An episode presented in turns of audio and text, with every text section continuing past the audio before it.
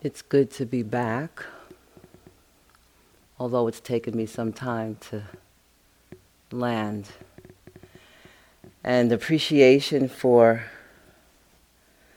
the smiles and the eye contact from those that I passed on my first day back here.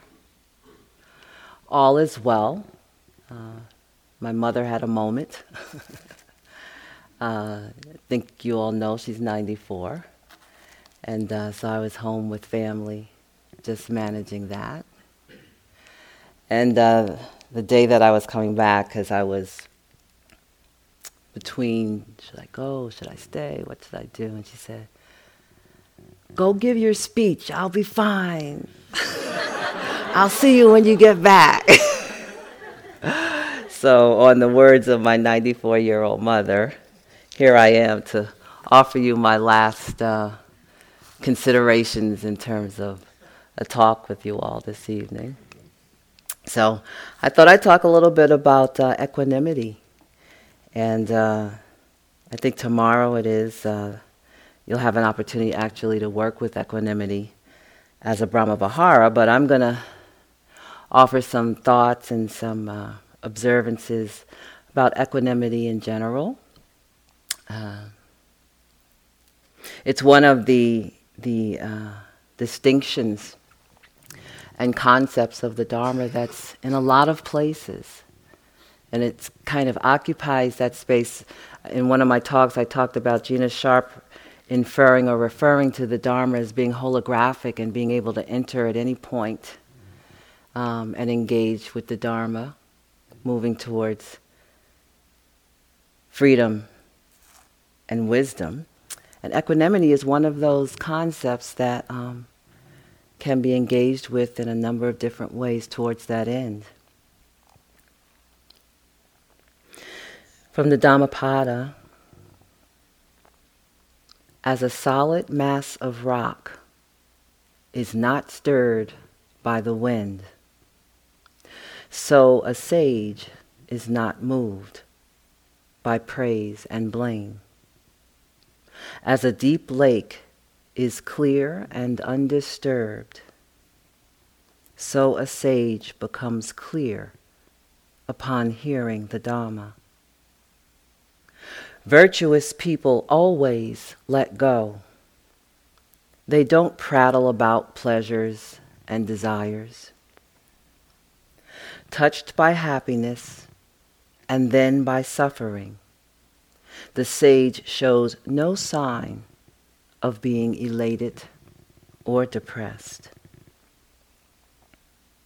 Equanimity is one of the most sublime emotions in our practice. It is the ground for wisdom and freedom and the protector of compassion and love. While some may think of equanimity as dry neutrality, or cool aloofness. Mature equanimity produces a radiance and a warmth of being. The Buddha described a mind filled with equanimity as abundant, exalted, immeasurable, without hostility, without ill will. So, you know, I've always got a dictionary thing for you. I looked up equanimity. Evenness of mind, especially under stress. Nothing could disturb their equanimity. Another meaning right disposition, balance. Both equanimity and equal are derived from equus, a Latin adjective meaning level or equal. Equanimity comes from the combination of equus and animus, animus being soul or mind. In the Latin phrase equo animo, which means with even mind, equanimity quickly came to suggest keeping a cool head under any sort of pressure not merely when presented with a problem, and eventually it developed an extended sense for general balance and harmony. Some synonyms for equanimity composure, serenity, tranquility, calm, confidence, cool, patience, peace, poise, steadiness.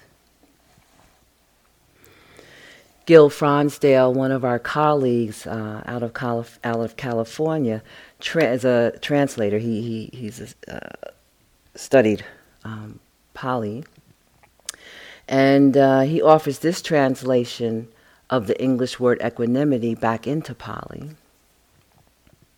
He says that there's two different Pali words, with each having a slightly different aspect of equanimity represented.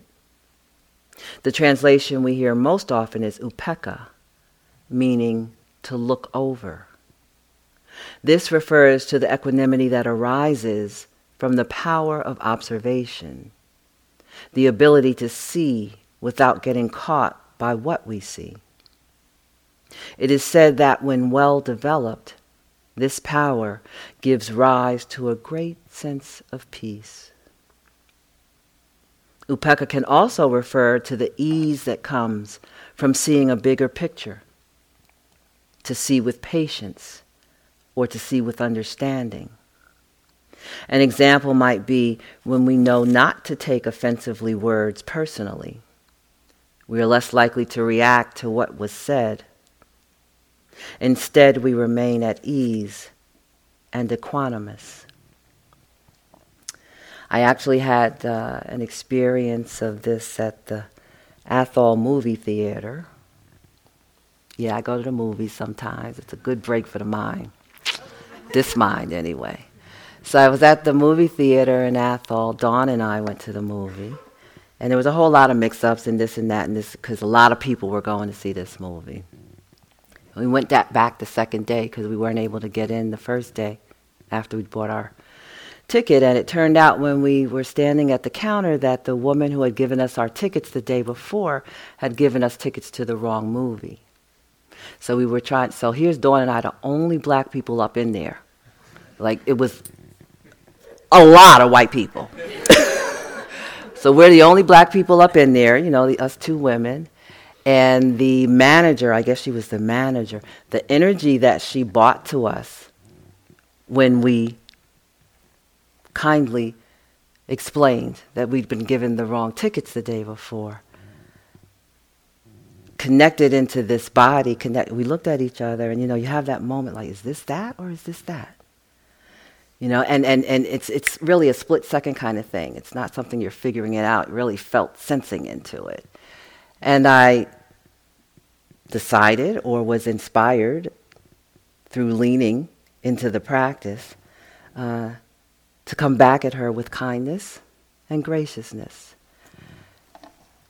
And eventually, as we spoke and as we talked, I could just feel her energy ratchet down and ratchet down and ratchet down. And finally, at the end of that exchange, it worked out well for everybody. But sometimes these practices that we're doing and these strengths that we're building and the clear seeing that we're cultivating happens in the split of a second in terms of when it comes forward for us, just in the everydayness of doing life. The second word, often translated as equanimity, is tatramajjhattata, a Pali compound word. Tatra meaning there, or sometimes referring to all these things. Majjha means middle, and tata means stand or to pose. Putting them together, the word means to stand in the middle of all this. As a form of equanimity, being in the middle refers to balance, to remain centered in the middle of whatever is happening. The balance comes from inner strength and stability of heart and mind. The solid presence of inner calm, well being, confidence, vitality, or integrity can keep us upright even in the midst of strong winds and storms. Where inner strength develops, equanimity follows. Ella Wilcox says, It is easy enough to be pleasant when life flows along like a song, but the person worthwhile is the person who can smile when everything goes dead wrong. Equanimity, evenness of mind. When things are going well, there is no wild elation. When things are not going well, no depression. Equanimity is an impartiality towards all phenomena treating all phenomena equally. For example, the sun. The sun which shines on the earth. The sun does not choose to shine upon some things and not upon others. It shines upon all things equally, even when it's cloudy. This factor of equanimity is acceptance and receptivity towards all objects. So, one of the places that equanimity shows up is as a quality of balance. The seven factors, which I think either Winnie or Dawn, I know we heard it, I just don't remember um, who spoke about it. And just as a reminder, so there are the seven factors of enlightenment. Three of them are rousing, three are calming, and mindfulness is neutral. So mindfulness, neutral. And then moving into the three arousing factors investigation, energy, and rapture or joy. And then the calming factors calm, tranquility, concentration, and equanimity. So, equanimity, notice, is number seven on that list. And even though there's all these lists in Buddhism, there's not all this linear stuff happening. It's just a good way to communicate, give you a sense of being un- able to understand. So, equanimity, the seventh or last limb in this list of factors of enlightenment, evenness of mind. One kind of reflection which cultivates this factor of equanimity, especially in dealings with others, is remembering that all beings are the heirs, the inheritors of their own past karma cause and effect. When we see beings in great happiness, we can appreciate and find joy in their happiness. That's mudita. But with an equanimous mind, knowing that they are reaping the fruits of their own past deeds. Or when we see beings who are suffering, we can feel compassion and work to alleviate their suffering, but with an evenness of mind. When the mind becomes aware on a microscopic level of the instantaneously changing processes, it is this factor of equanimity which keeps everything in balance, in perfect poise. The Buddha has taught us the way to know life as it is and has furnished the directions for such research by each of us individually. Therefore, we owe it to ourselves to find out for ourselves the truth about life and to make the best of it. We cannot say justifiably that we do not know how to proceed. There is nothing vague in the teaching of the Buddha. All the necessary indications are clear as clear could be. Buddhism, from beginning to end, is open to all those who have eyes to see and minds to understand. So clear is his teaching that it can never be misunderstood. The only thing necessary on our part for the full realization of the truth is firm determination, endeavor, and earnestness to study and apply the teaching. Each of us, working it out for ourselves to the best of our ability. The eight worldly dharmas. These conditions are inconstant and impermanent. Gain and loss, pleasure and pain, praise and blame, fame and disrepute. Each of us is touched by the eight worldly vicissitudes, the factors of the endlessly changing conditions of gain and loss, praise and blame, fame and disrepute, pleasure and pain. When we cultivate and develop equanimity, we can move through the waves of these vicissitudes with balance and ease. When we remain unmoved in the face of those who praise and blame, we remain able to seek the welfare of both. Equanimity as a wisdom aspect. The experience of meditative awareness, it is said, that the great way is not difficult for those who have no preferences. When attachment and aversion are both absent, the way is clear and undisguised. Make the smallest distinction, however, and heaven and earth are set infinitely apart. This is expressed in the first few lines of On the Faith Mind by the third Zen ancestor in Joseph Goldstein's mindfulness book.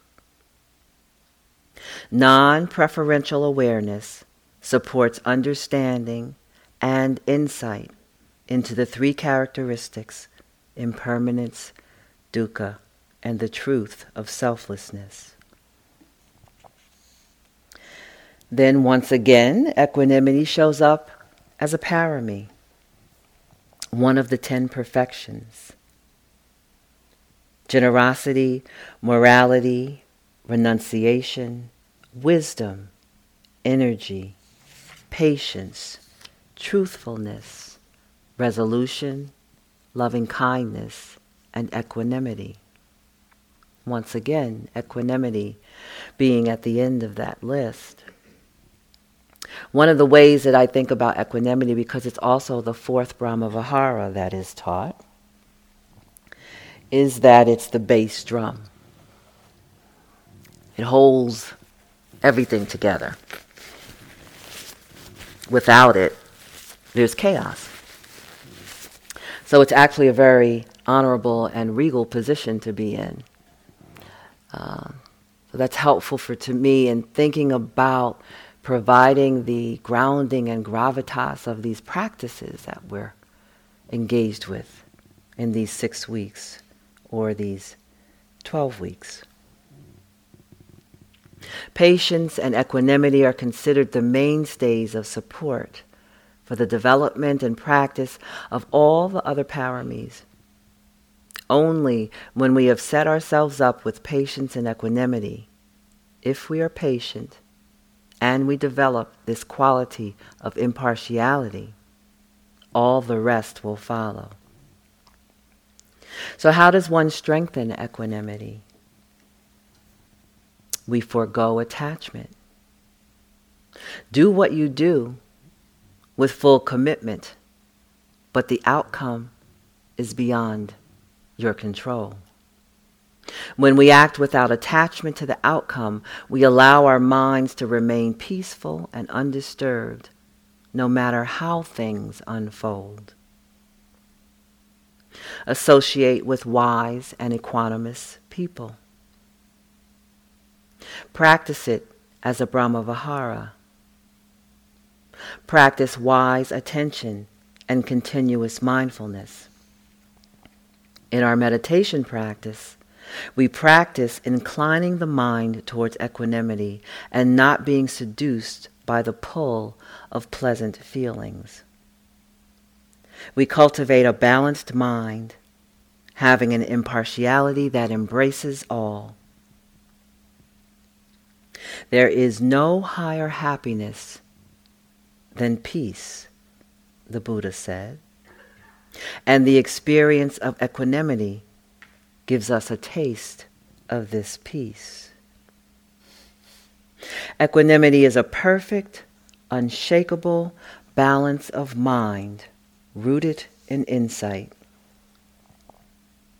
Looking at the world around us and looking into our own heart, we see clearly how difficult it is to attain and maintain balance of mind.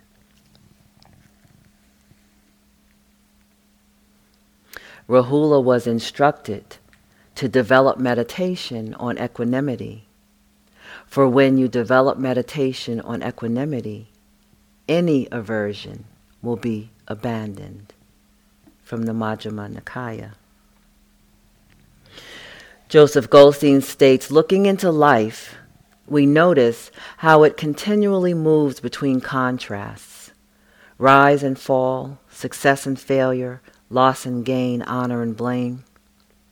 We feel how our heart responds to all this with happiness and sorrow, delight and despair, disappointment and satisfaction, hope and fear. These waves of emotion carry us up and fling us down. And no sooner do we find rest than we are in the power of a new wave again. How can we expect to get a footing on the crest of the waves? How can we erect the building of our lives in the midst of this ever restless ocean of existence? If not on the island of equanimity. The kind of equanimity required is based on vigilant presence of mind and not on indifferent dullness. It is the result of intentional, deliberate training, not the casual outcome of a passing mood or a should or this will get me somewhere if I do this practice. Equanimity would not deserve its name if it had to be produced by exertion again and again. If that was the case, it would surely be weakened and finally defeated by the vicissitudes of life. True equanimity, however, is able to meet all these severe tests and to regenerate its strength from sources within. It will possess this power of resistance and self renewal only if it is rooted in insight. What is the nature of that insight? It is the clear understanding of how all these vicissitudes of life originate and of our own true nature. We have to understand that the various experiences we come to know result from our karma, cause and effect, our actions in thought, word, and deed, performed in this life and depending on your belief system, in earlier lives. Karma is the womb from which we spring. And whether we like it or not, we are the inalienable owners of our deeds. But as soon as we have performed any action, our control over it is lost. It forever remains with us and inevitably returns to us as our due heritage. Nothing that happens to us comes from an outer hostile world far into ourselves. Everything is the outcome of our own mind and deeds. So, one of the distinctions that I just want to make here is that um, stuff happens, you know? Typhoons, fires, being hit by a car, stuff happens. So when this talks about karma, at least my understanding of it, or a way I'd like to offer you for understanding it, isn't just specifically engaged with a circumstance, a condition, or an experience. But the karma, what we set in motion, comes from the way we interpret and engage with whatever the circumstances is, are. We plant the seeds today for what the life will look like tomorrow. And the life we're living in this moment was set into motion beyond in the past. So I know sometimes when you when people when we start to get into this conversation around karma, it's quite complicated, you know? Because there is can be with misinterpretation a somewhat fatalist way that we engage with this concept. So I just really want you to um, take a look at that for yourselves. Take a look at your life. Take a look at circumstances and conditions and places that you find yourself.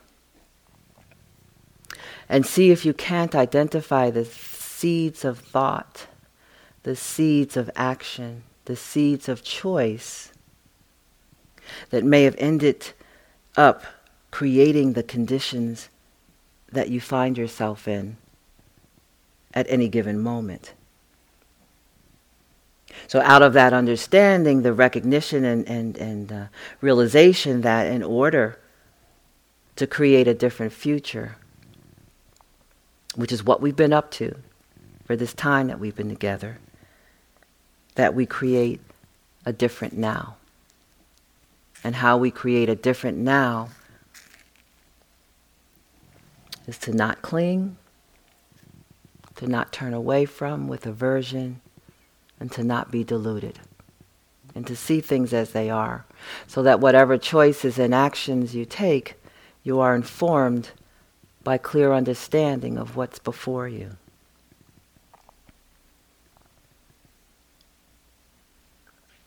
Because this knowledge frees us from fear, it is the first basis of equanimity.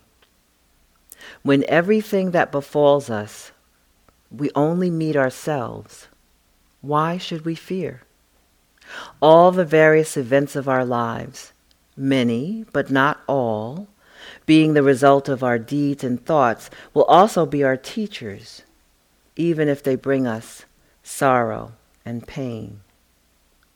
Oftentimes, our deeds return to us in a guise that often makes them unrecognizable. Sometimes our actions return to us in the way that others treat us sometimes as a thorough upheaval in our lives. Often the results are against our expectations or contrary to our wills. Such experiences point out to us consequences of our deeds we did not foresee. They render visible half conscious motives of our former actions which we tried to hide even from ourselves, covering them up with various pretexts. If we learn to see things from this angle and to read the message conveyed by our own experience, then suffering, too, will be our teacher and ally. It may be a stern ally, but a truthful and well meaning one who teaches us the most difficult subject knowledge about ourselves and warns us against abysses towards which we are moving blindly. By looking at suffering as our teacher and friend, we shall better succeed in navigating it with equanimity. Consequently, the teaching of karma will give us a powerful impulse for freeing ourselves.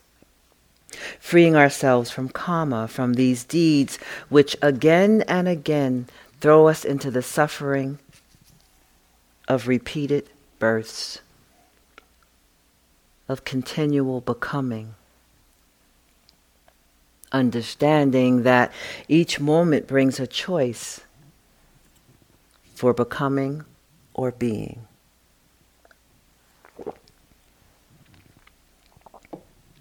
Disgust will arise at our own craving, at our own delusion, at our own propensity to create situations which try our strength, our resistance, and our equanimity. The second insight on which equanimity can be based is the Buddhist teaching of no self, not self. To establish equanimity as an unshakable state of mind, one has to give up all possessive thoughts of mine, beginning with little things from which it is easy to detach oneself, and gradually working up to possessions and aims to which one's whole heart clings. One also has to give up the counterpart to such thoughts. All egoistic thoughts of self, beginning with a small section of one's personality, with qualities of minor importance, with small weaknesses one clearly sees, and gradually working up to those emotions and aversions which one regards as the center of one's being. In this way, detachment should be practiced. To the degree we forsake thoughts of mine or self, equanimity will enter our hearts. For how can anything we realize to be foreign and void of a self cause us agitation due to clinging, hatred, or grief? Thus, the teaching of no self will be our guide on the path to deliverance, to perfect equanimity. From the Majjhima Nikaya, what householder is the immeasurable deliverance of mind? Here, an abiding, pervading, one quarter with a mind imbued with loving kindness. Likewise the second. Likewise the third likewise the fourth. So above, below, around, and everywhere, and to all as to themselves, they abide, pervading the all encompassing world with a mind imbued with loving kindness, abundant, exalted, immeasurable, without hostility and without ill will. They abide, pervading one quarter with a mind imbued with compassion. They abide, pervading one quarter with a mind imbued with appreciative joy. They abide, pervading one quarter with a mind imbued with equanimity, abundant, exalted, immeasurable, without hostility and without ill will. This is called the immeasurable deliverance of mind. Although equanimity grows naturally through vipassana practice, the quality of equanimity can also be cultivated in meditation the same systematic way that is used for loving kindness or compassion or sympathetic joy. Even though we may cultivate a boundless compassion for ourselves and others, and strive to alleviate suffering in the world, there are still many situations that we are unable to affect. As the well known prayer says, May I have the strength to change the things I can, the patience to accept the things I cannot, and the wisdom to know the difference.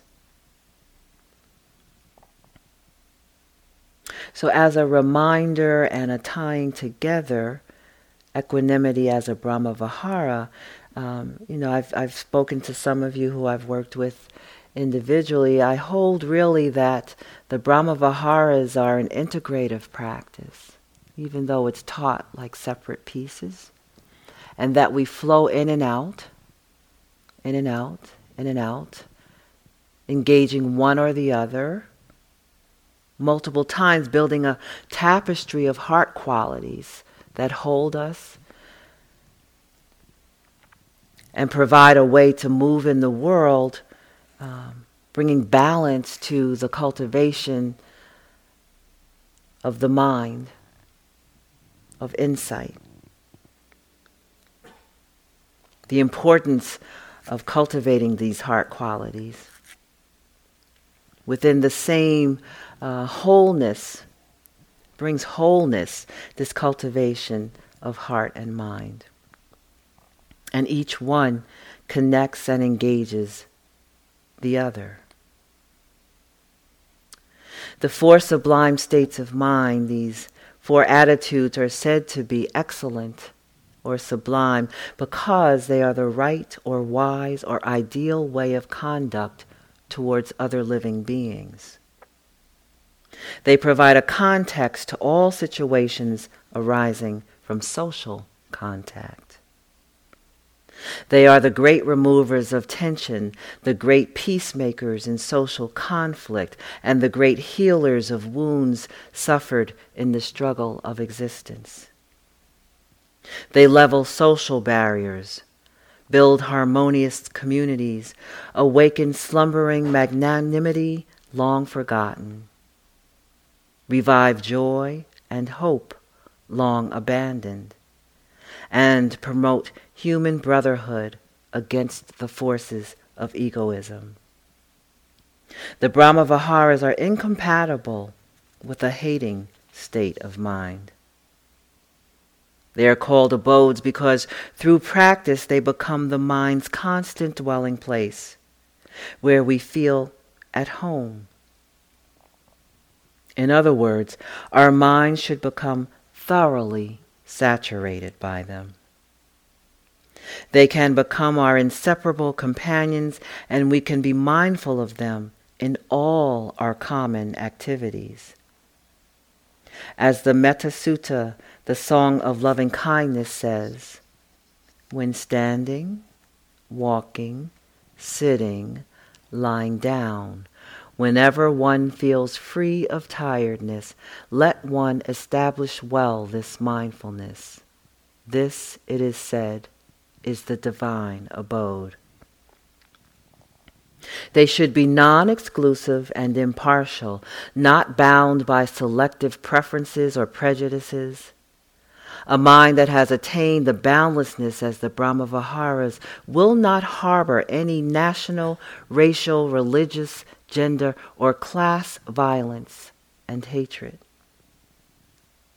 Until we are practiced to the degree where we are abiding in the heart naturally, with that mental attitude, it will not be easy for us to effect that boundless application by a deliberate effort of will, and to avoid consistently any kind or degree of partiality.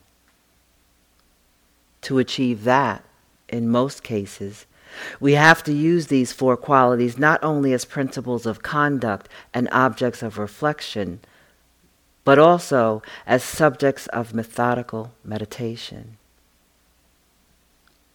The practical aim is to achieve, with the help of these sublime states, those high stages of mental concentration, meditative absorption, what we've been working with to some degree or another in this retreat. Generally speaking, persistent meditative practice will have two effects. First, it will allow these four qualities to sink deep into the heart so that they become spontaneous attitudes which are not easily overthrown. Second, it will bring out and secure their boundless extension, the unfolding of their all embracing range. The ultimate aim of attaining these Brahmavihara concentrated states is to produce a state of mind that can serve as a firm basis for the liberating insights into the true nature of all phenomena as being impermanent, liable to suffering, and unsubstantial. A mind that has achieved meditative absorption induced by the sublime states will be pure, tranquil, firm, collected, and free of selfishness. It will help make the mind firmer and calmer in withstanding the numerous irritations in life that challenge us to maintain these four qualities in thoughts, words, and deeds. And might I say that oftentimes it's much more difficult uh, to remain equanimous, to hold these abodes in the little things in life, not the big things. We can bring this awareness, we're reminded with the big things, you know, but it, like when that person cuts in front of you when you're driving, or you're online and someone's actually still using cash, and it takes a little longer. Those little moments. In addition, when one's conduct is increasingly governed by these sublime states, the mind will harbor less resentment, tension, and irritability. Our everyday life and thought has a strong influence on the meditative mind. It is only if the gap between them is persistently and consistently narrowed, that there will be a chance for steady meditative deepening and growth leading us towards freedom. Thanissaro Bhikkhu says, meditative development of the sublime states will be aided by repeated reflection upon their qualities, the benefits they bestow, and the dangers from their opposites, as the Buddha says, what a person considers and reflects upon for a long time, to that his mind will bend and incline. Equanimity refers to a balance in the mind called neutrality of mind. Literally, Bhikkhu Bodhi translated it as there in the middleness between extremes. This quality of evenness speaks to how it functions. When this middleness is cultivated, it brings about an unshakable quality of mind. There is a tremendous strength in that. Equanimity as a divine abode. It is impartial. Equanimity's ability to hold all as equal gives the other Brahmaviharas their boundless capacity. Unbounded love guards compassion against turning into partiality, prevents it from making discriminations by selecting and excluding, and thus protects it from falling into partiality or aversion against the excluded side. Love imparts to equanimity its selflessness, its boundless nature, and even its fervor. For fervor, too, transformed and controlled, is part of perfect equanimity, strengthening its power of keen penetration and wise restraint. Compassion prevents love and sympathetic joy from forgetting that while both are enjoying or giving temporary and limited happiness, there still exists at that time most dreadful states of suffering in the world.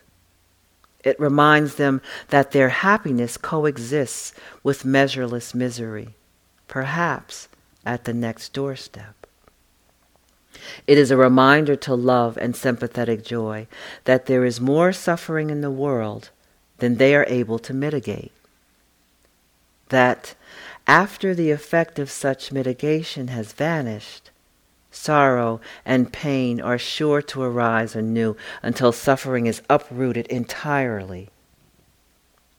Compassion does not allow that love and sympathetic joy shut themselves up against the wide world by confining themselves to a narrow sector of it.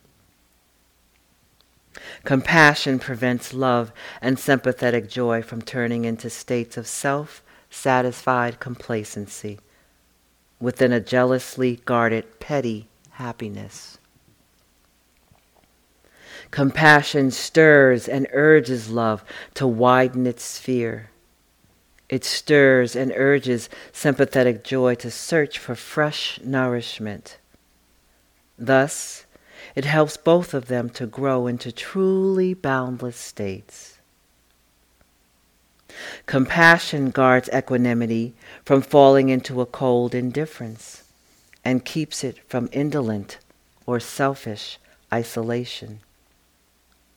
Until equanimity has reached perfection, compassion urges it to enter again and again the battle of the world in order to be able to stand the tests by hardening and strengthening itself. Sympathetic joy holds compassion back from becoming overwhelmed by the sight of the world's suffering, from being absorbed by it to the exclusion of everything else. Sympathetic joy relieves the tension of mind, soothes the painful burning of the compassionate heart. It keeps compassion away from melancholic brooding without purpose from a futile sentimentality that merely weakens and consumes the strength of mind and heart. Sympathetic joy develops compassion into active sympathy. Sympathetic joy gives to equanimity the mild serenity that softens its stern appearance. It is the divine smile on the face of the enlightened one. A smile that persists in spite of his deep knowledge of the world's suffering. A smile that gives solace and hope, fearlessness and confidence. Wide open are the doors to deliverance. Thus equanimity speaks. Equanimity, rooted in insight, is the guiding and restraining power for the other three sublime states. It points out to them the direction they have to take and sees to it that this direction is followed. Equanimity guards love and compassion from being dissipated in vain guesses and from going astray in the labyrinths of uncontrolled emotion equanimity being a vigilant self control for the sake of the final goal, does not allow sympathetic joy to rest content with humble results, forgetting the real aims we have to strive for. Equanimity, even mindedness, gives to love an even, unchanging firmness and loyalty it endows it with the great virtue of patience. Equanimity furnishes compassion with an even, unwavering courage and fearlessness, enabling it to face the awesome abyss of misery and despair which confront boundless compassion again and again. To the active side of compassion, Equanimity is the calm and firm hand led by wisdom, indispensable to those who want to practice the difficult art of helping others. And here again, equanimity means patience, the patient devotion to the work of compassion. Says the Master. For one who clings, motion exists. But for one who clings not, there is no motion. Where no motion is, there is stillness. Where stillness is, there is no craving. Where no craving is, there is neither coming nor going. Where no coming nor going is, there is neither arising nor passing away. Where neither arising nor passing away is, there is neither this world nor a world beyond, nor a state between. This verily is the end of suffering. I had to give it to you twice because that's one to remember. Equanimity is the crown and culmination of the four sublime states. But this should not be understood to mean that equanimity is the negation of love, compassion, and sympathetic joy, or that it leaves them behind as inferior. Far from that. Equanimity includes and pervades them fully, just as they fully pervade and perfect equanimity. Looking carefully at our internal and external experience, we can see that change is fundamental and is intrinsic to the entire world. Within ourselves, we see the rhythms of our own biochemistry. Everything is moving, vibrating, pulsating in rhythm. We see this as well in the rhythm of the planet, in the ebb and flow of the tides, the cycles of the day and night, and of the seasons, and in all the cycles of the natural world. Life is not really a series of unanchored chaotic events. Rather, it is a mosaic. It has a pattern. Each experience has some part in creating the whole. There is harmony in the bigger picture. This remarkable flow of experience is the great tapestry of our lives. Of course, it is hard at times to embrace the painful, difficult times as being part of that whole. To feel as connected to those harsh events as we do when things are pleasant, easy, and fortunate.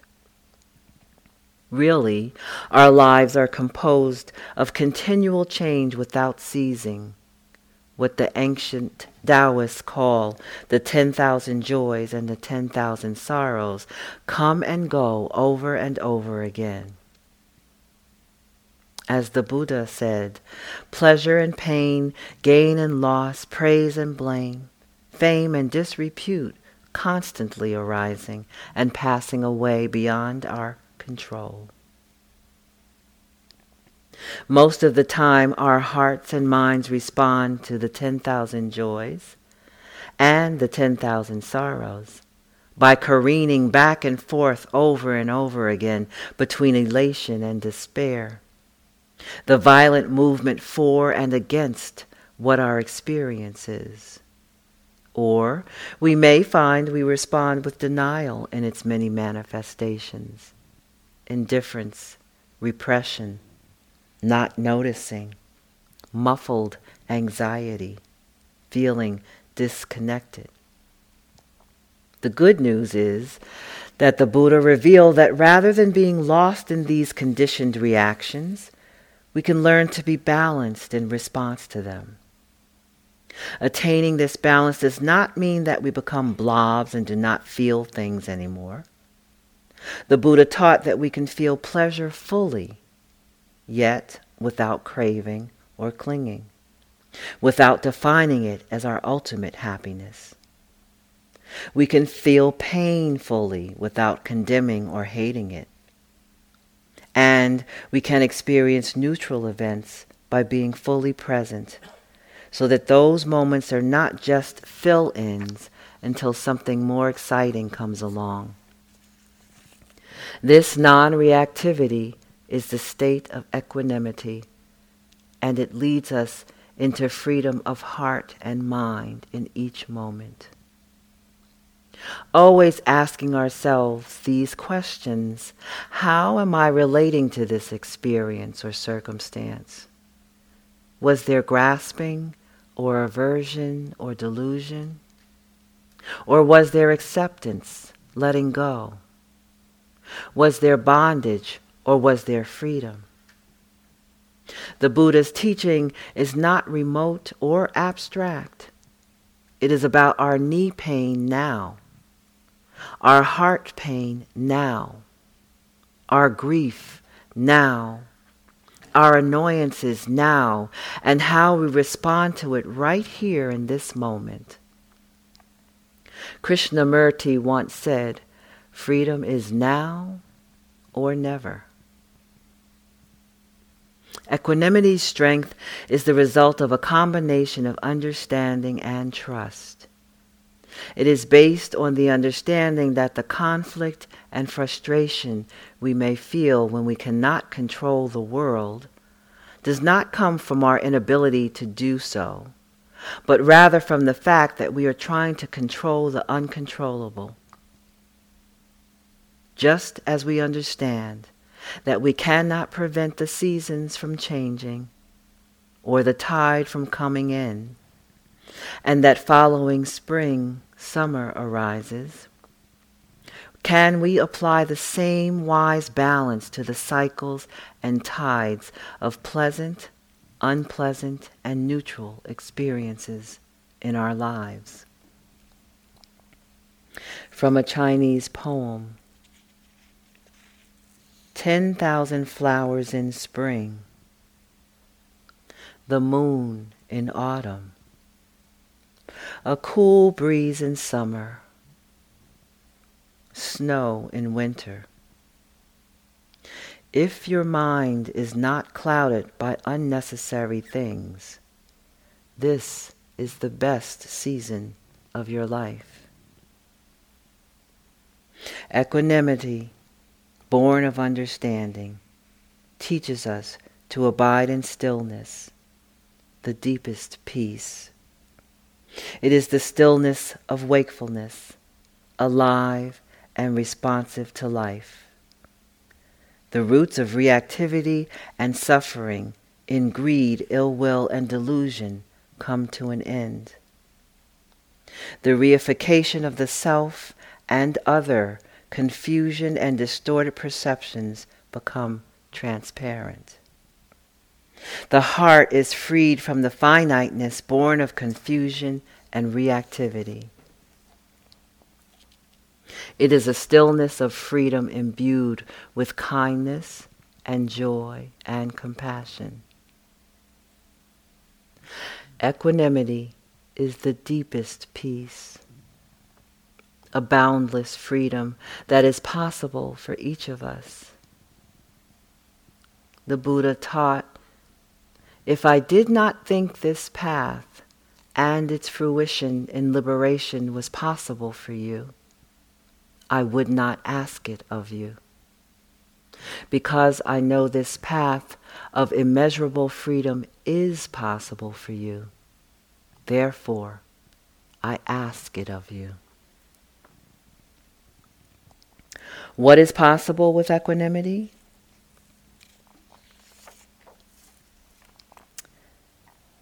This commentary by Bayo Akomolafe. The times are urgent. Let us slow down. A different urgency is called for in these moments. A broadening of the spectrum of action. A different kind of accountability one which knows that love is not a bridge, love is a hyphen. Different questions are alive right now. What would a politics of many streams and not just the mainstream look like? What needs to shift in order for genuine intercultural and interspecies dialogue to happen? How can we forgive ourselves without diminishing our complicity and entanglement in oppressive systems? In what ways do schools perpetuate an accepted form of violence on some children and an exclusionary notion of education for others? What strategies could help us assume postures of curiosity into the mysterious lives of humans and non human others. What if this trauma of being inappropriated has something to tell us? What if we are stuck in a Cartesian iceberg and the quantum leap we can make is from asking how we change the world to how we are what the world is doing? What keeps stressing our lives? And what if these irritants are allies we have not yet met? A human being is part of a whole called by us universe, a part limited by and in time and space. They experience, we experience ourselves, our thoughts and feelings as something separated from the rest, a kind of optical delusion of consciousness. This delusion is a kind of prison for us, restricting us to our personal desires and to affection for a few persons nearest us. Our task must be to free ourselves from this prison by widening our circle to embrace all living creatures and the whole of nature in its beauty. Albert Einstein. We are here all training to tell the truth to ourselves and others, and to make the invisible visible, to honestly face greed, hatred, and delusion as the root of our individual and collective suffering, and to endeavor to uproot them from our own minds and hearts to pay attention and to support our ability as individuals and as a community to realize justice, which will contribute to the end of suffering for all beings. These contemplative practices and teachings are powerful and skillful means of creating and sustaining well being for ourselves and for that possibility for others. Just as we have turned to face the difficult and unskillful in our own minds and hearts, so too can we turn towards the collective harms and challenges as well. May we be a contribution to the realization of a world of equanimity and clear seeing through individual and collective reflection contemplation, aspiration, and action.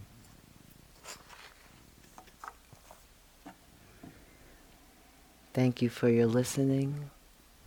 Let's sit for a moment and let the words fall.